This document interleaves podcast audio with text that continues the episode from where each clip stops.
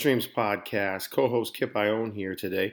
I'm giving you a Addition on the Drive segment featuring snippets of an interview I did with two of my former teammates with Willamette University's men's basketball program, Seth Peck, class of 1999, and Mark Newman, class of 2000. I had originally had them on our Bearcat Hoop YouTube channel for a Where Are They Now session where I interview former players and talk to them about their careers. And I just found both of them, Seth, uh, following a career in special education, is now the assistant principal at Wallace Elementary in the Kelso, Washington School District. And Mark, who is the president of Precision An- Analytical in McMinnville, Oregon, uh, and has actually, you know, kind of founded the Dutch dried urine test for comprehensive hormone, the DutchTest.com. He's the president president there, I found their stories to be not only um, so impactful for you know my recruiting as the men's basketball coach at Willamette University. But Kane and I talked about it, and the two of them had such definitive cross the stream moments that we figured we had to get parts of their interview into the podcast. So the Addition on the Drive segment today, will you'll have not the entire interview. Uh, at the end of it, I'll provide you with the YouTube link for the full Willamette specific interview that I did with those two guys, but the exact cross the streams moments in both the educational career and on the scientific side with Precision Analytical and the Dutch test for Mark. Um, we're going to listen to them talk about success, defining that in each of their industries, uh, and those tough decisions they both had to make to get where they are today. A uh, little backstory here: the two of them not only were my teammates, but very close each other. Were teammates uh, throughout our time at Willamette University men's basketball, and the two of them have stayed connected in life since we graduated, and they graduated from Willamette. So it just made sense uh, to bring them on together. Their industries are different but uh, both of them are so close they kind of wanted to be a, a tag team presentation. So this is Addition on the Drive segment, Cross the Streams podcast, snippets of Kip's conversation, Seth Peck, Assistant Principal, Wallace Elementary, Kelso, Washington School District, and Mark Newman, President of Precision Analytical Inc. in the Dutch test in McMinnville, Oregon. Enjoy. Both of you guys um, one, one of the things, the themes, just even your quick overviews of, of your progression, your careers, are those moments where somebody, or I, mean, I don't want to say society, but maybe conventional wisdom told you, you know what I'm thinking about doing seems dumb or scary or too risky. I should, you know, I don't want, I should take the safe path. But obviously, both of you guys, like Seth, you mentioned, took the plunge. What was the process? Yep. Who were the people you guys discussed? these career, you know, these life changing decisions to, to go to that cross the streams moment. You know, obviously the, the title of the podcast is Cross the Streams, and you guys are old enough, sorry to date us all, to have yep. seen the marshmallow killing incident on Ghostbusters where Bill Murray asked Egon, You sure we're supposed to cross the streams? Oh, yeah. Did it. So, Sethy, talk talk to me about, you know, like nobody wants to get into special ed. They're literally recruiting you and offering you incentive money because yeah. there's not enough people who how did you go through that making that decision well i think you know my uh, that aunt i'm not really like philosophically you know aligned with how she thinks a lot of the time but um, just she got me open to the idea mm-hmm. and so um, my mom and my dad um, they're both people who came from you know lower middle income backgrounds my dad was the first person in his family to attend college, graduate college. My mom was the second. And actually, my dad graduated from Atkinson at Willamette, and my mom graduated from the law school at Willamette too. Um, but my parents, they could see that I wasn't, uh, the word if I'm looking for, I wasn't content with what I was doing. So they, mm-hmm. I mean, they gave me, they gave me the patience and really talking to me and asked my thinking on what I was doing and why. Mm-hmm. And so, I mean, if I had to really look at like what the, the impetus was, it was it was you know my dad my dad would always say to me seth um, education all it's gonna it's gonna buy you is it's gonna buy you freedom of movement and choices and so you know i, I mean i didn't have my master's yet at the time but just said oh, what do you want from life what do you want to do and i think i've always um, when i um, came to faith came to the faith that i believe in in college it's just learning to serve people and love people and trying to help out. That's that's been an important part of my life since my early 20s. And um, getting into special education, um, to be honest, it was really uh, kind of how Maximus was just saying earlier, just sort of doors opened. You know, it was going mm-hmm. closer to home in, in Vancouver area. It was at a school called City University, and they were basically, you know, just incentivizing me, saying, "I can get you your teaching certificate. I can get you your your endorsement to get in uh, classrooms, and you just got to be willing to work hard and uh, over a 16 month period, just cram, cram, cram, and put your life on pause. But if you do that and you sacrifice, then you can see if this is an avenue that that you're interested in. And mm-hmm. um, and it, it, worked out. My first application after graduating, I went and worked uh, at a school district that I stayed in for 11 years. And um, so, I mean, I, I, don't know if I'm thoroughly answering the question, but oh, yeah, absolutely. Uh, yeah, I mean, it's just sort of, I mean, my mom and dad, um, you know, friends like Mark, you know, Mark's probably one of my, my best friends, just people, you know, there's a pretty small circle in terms of people that I would trust and just say, this is what I'm thinking and here's why. And, um, you know, it's a process, but it's just like the old scientific method, Mr. Maximus, you know, you just kind of, you figure out what's your, you know, what's going to bring you joy and how you can help others. Mark, same for you. So you're doing hormonal testing, you know, day to day monotony. Then now you're an entre- entrepreneurial genius. You're like your decision making, who you leaned on, why you did it, etc. Yeah, I'll take the word entrepreneur. You can keep the word genius. but, um, yeah, I, I mean, when I say what we did was sort of providential, like it, um, I don't say that about all that many uh, left hand turns and right hand turns in my life, but it really was. Um, you know, I had had the thought of, hey, could I do my own thing, which I wasn't really looking for.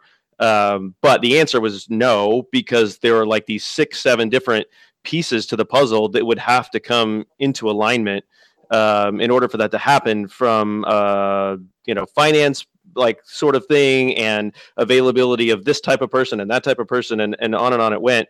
And it was literally like over this i don't know three hour period of a day where all this stuff just sort of coalesced right right in front of my eyes um, and it's like oh I, I, guess this is what we're doing. And um, my wife's been like amazingly supportive I and mean, we had three kids at the time. Okay. So it's like yeah this is you know, if this doesn't go well, um, that's going to be painful. Um, but be, but to be honest, because it was such a clear, like for me, parting of the seas, I was like, you know what, if if what God has in store for me is to fail a business and to learn an extra dose of humility and to work our butts off just to make things go and survive, then like okay, um, and we were both on board with that, and um, you know, and we're thankful that we're you know cruising along now and have a healthy business that's uh, serving a need in a little niche market that's a ton of fun to to work in with some really really inspirational people that are honestly trying to change the face of medicine mm-hmm. um, to get people to take more of a like root cause approach to you know healthcare instead of a really heavy pharmaceutical like approach and it's it's yeah it's a lot of fun to be to be a part of but that's for me it was this just this yeah like crescendo of variables mm-hmm. that, that came together in a way where it was unmistakably like we're going in this direction um, and and so away we went. Yeah. Well, then you said three hours. Are you serious? Like literally like three hour period?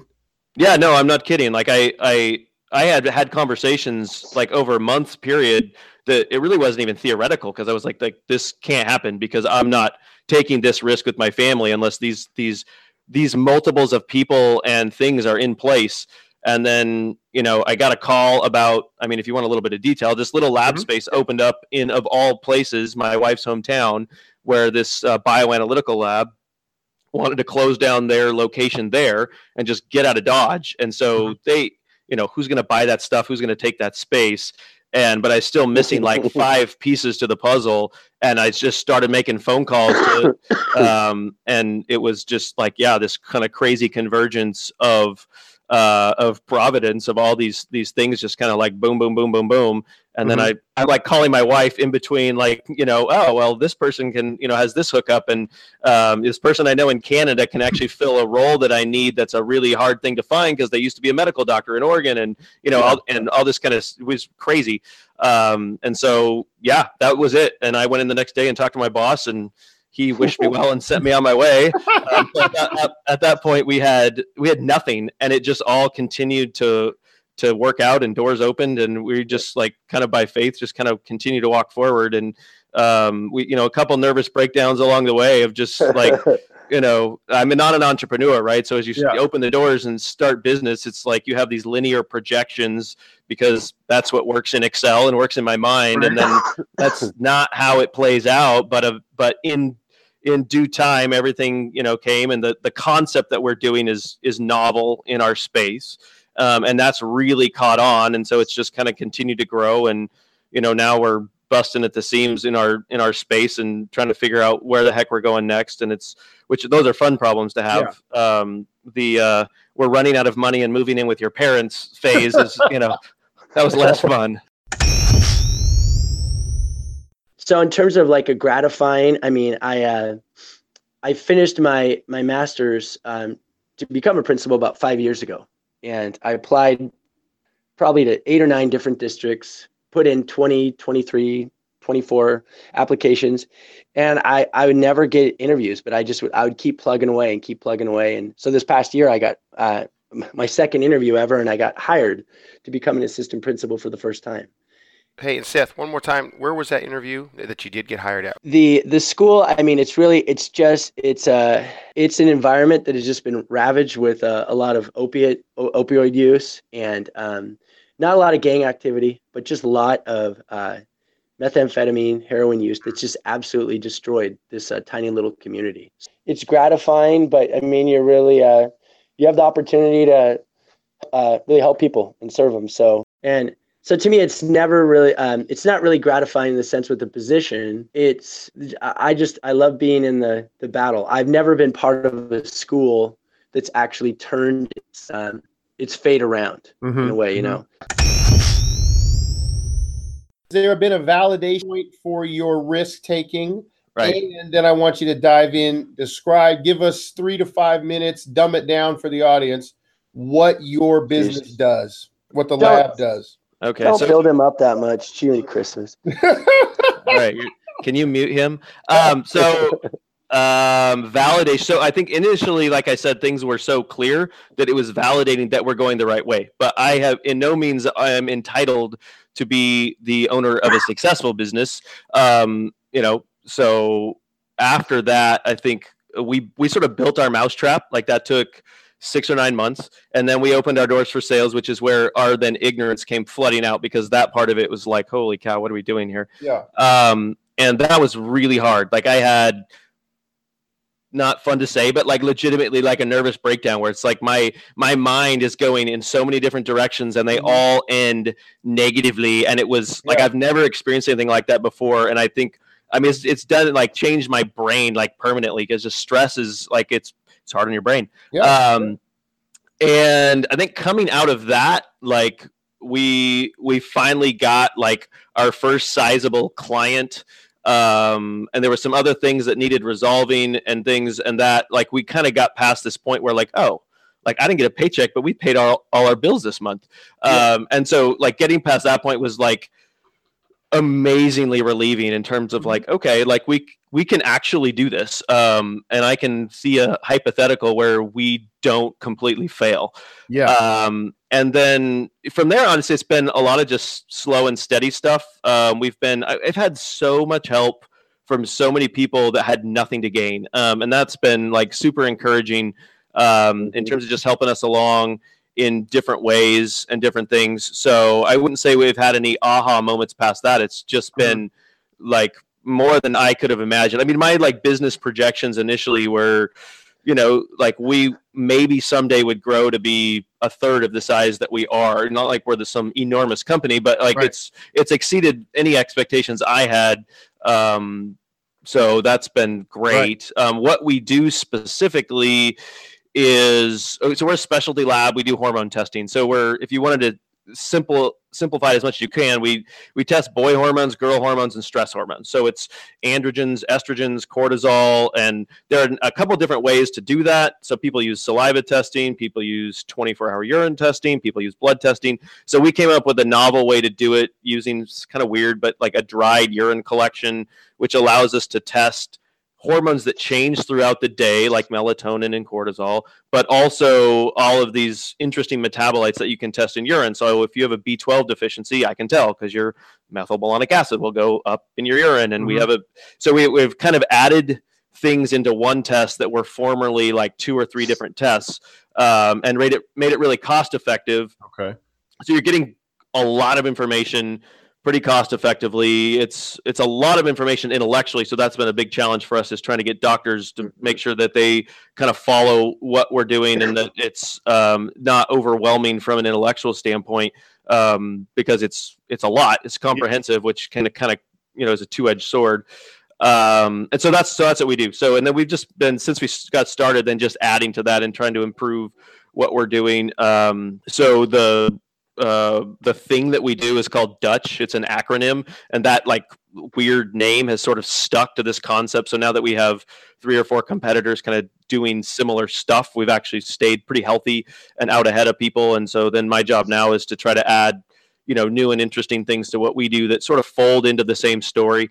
So we're we're the opposite of diverse. Like we don't we- we don't there are labs that are like one stop shop right? You can do Yeah. your this test and your that test and we're we're not. Like we do one thing and i always tell people i'm an inch wide and a mile deep and that's like a pretty good description of of what we do. So um, there are yeah so i've just been digging into this um this world of hormones like interesting as it is to some potentially not but i i love it. It's fascinating and it's it is really like putting together a big puzzle in terms of how you know your vitamin deficiency ties into the way your body metabolizes hormones which might change your risk for getting breast cancer and you know Mhm. things like that. So it's it's a it's an interesting little niche